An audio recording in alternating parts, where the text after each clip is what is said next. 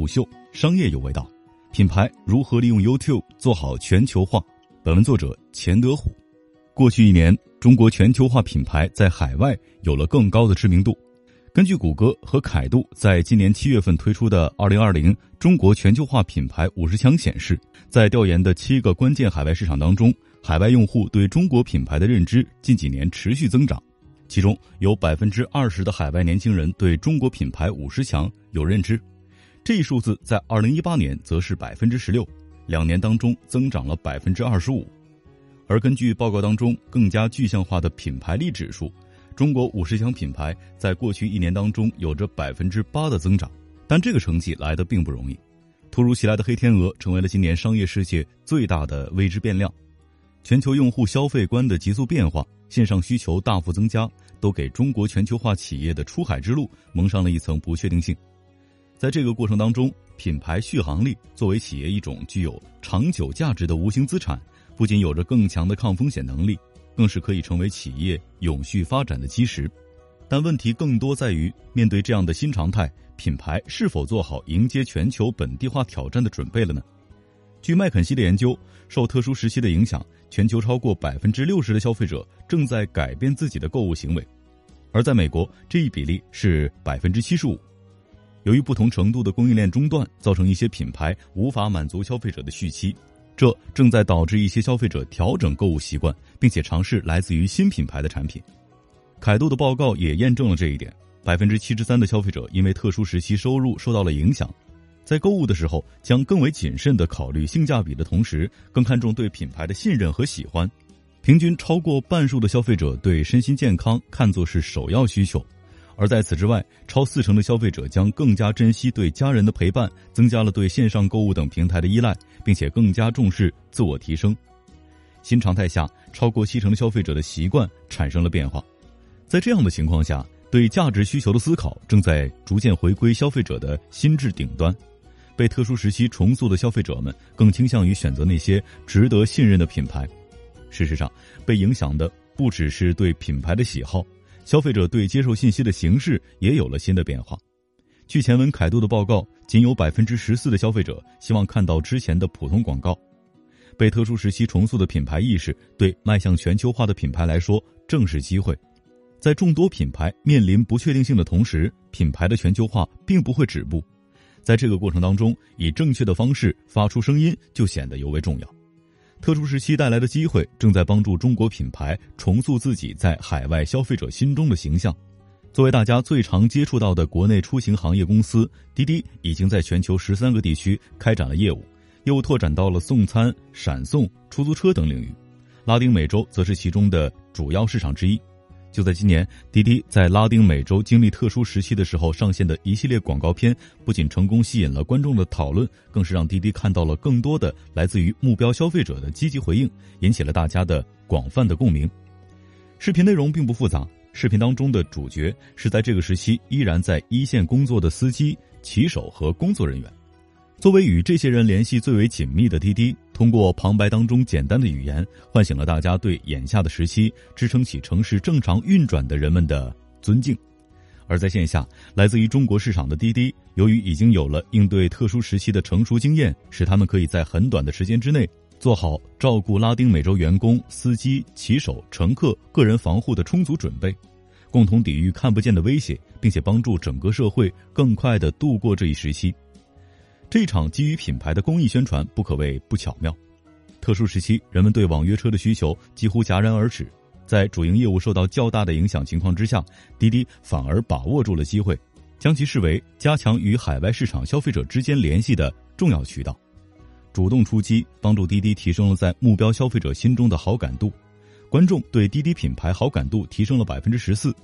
考虑注册成为滴滴司机的意愿提高了百分之九。而这些做法之所以成功有效，是因为与消费者的深度沟通、品牌价值的高效传达，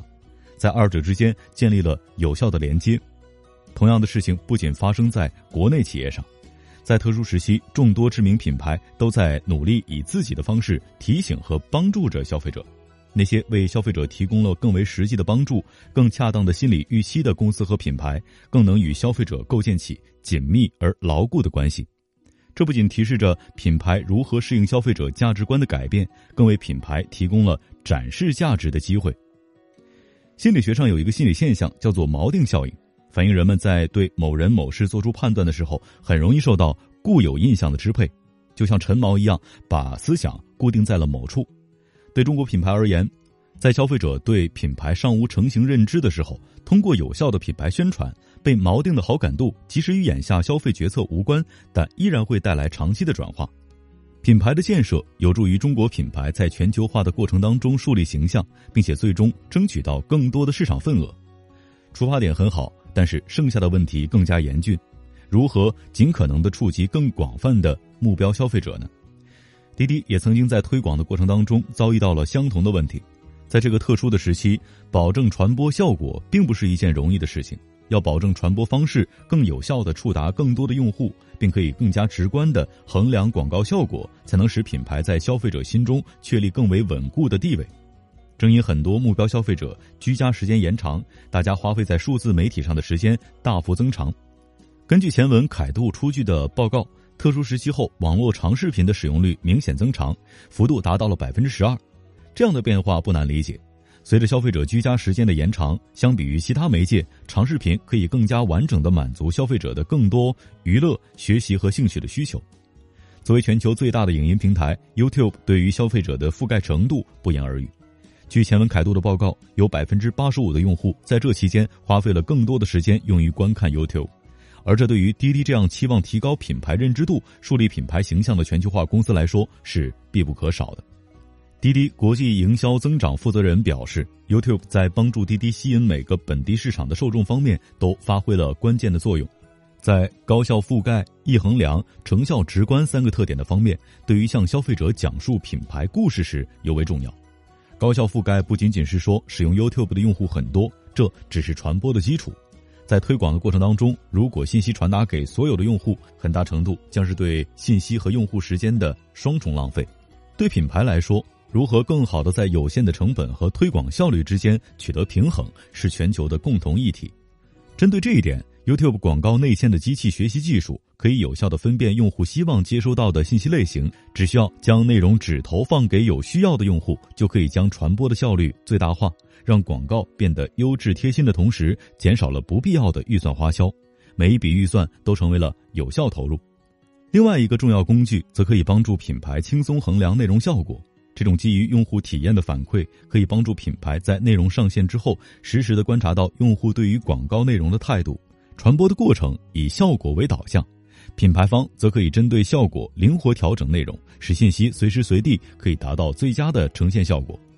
而在传播之后，YouTube 则可以生成对消费者品牌预期、好感度以及使用意愿等数据，将会更加直观的方式来呈现，以使传播成效更容易被品牌所掌控。并以此对未来的发展方向做出更为准确的判断。当我们把这些特点拼凑起来，从一个传播整体的角度，就可以直观的看到，YouTube 在品牌全球化的过程当中所能起到的完整作用与支持。就像滴滴一样，很多中国品牌都尚处于全球化品牌建设的初期阶段，而得益于互联网的便利，如今的中国品牌可以依赖 YouTube 庞大的用户群体和曝光量，更为广泛的触达全球用户。并且更为有效的在全球范围内加深消费者对于品牌的了解。面对陌生的海外市场，走在全球化路上的中国企业要想成功突围，必须要在不同的阶段做好不同的营销策略。在这个过程当中，最开始为消费者留下良好的品牌形象尤为重要。面对新常态下多变的消费行为，不仅品牌的重要性得以验证，更是为来自于中国的企业们提供了更为宝贵的机会。事实上，在出海话题当中，品牌的重要性一直被我们反复提及。本文作为 YouTube 出海系列三篇内容的第一篇，YouTube 在传播上给出的独特体验和技术优势，在企业全球化过程当中发挥了重要的帮助。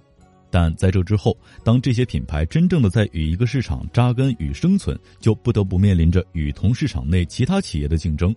而在建设品牌的同时，生意上销售的转化又不容忽视。正如滴滴在拉丁美洲做出的努力一样，全球化并非简单的将业务与产品提供给当地市场，而是需要品牌深度的与消费者建立起联系，在全球化的基础之上做好更为扎实的本地化。在此之后，又如何在品牌宣传的同时兼顾销售转化，做到品效合一？当我们抛开这些话题，从长期的角度来看，当品牌可以稳定的提供产品与服务，并且建立与当地消费者的情感链接的时候，品牌力作为一种企业长期的无形资产，能够为品牌带来更为稳固的价值内核和忠诚度。毫无疑问，会为企业带来更加稳固的抗风险能力。虎嗅商业有味道，下期见。虎嗅，商业有味道。本节目由喜马拉雅、虎嗅网联合制作播出，欢迎下载虎嗅 APP，关注虎嗅公众号，查看音频文字版。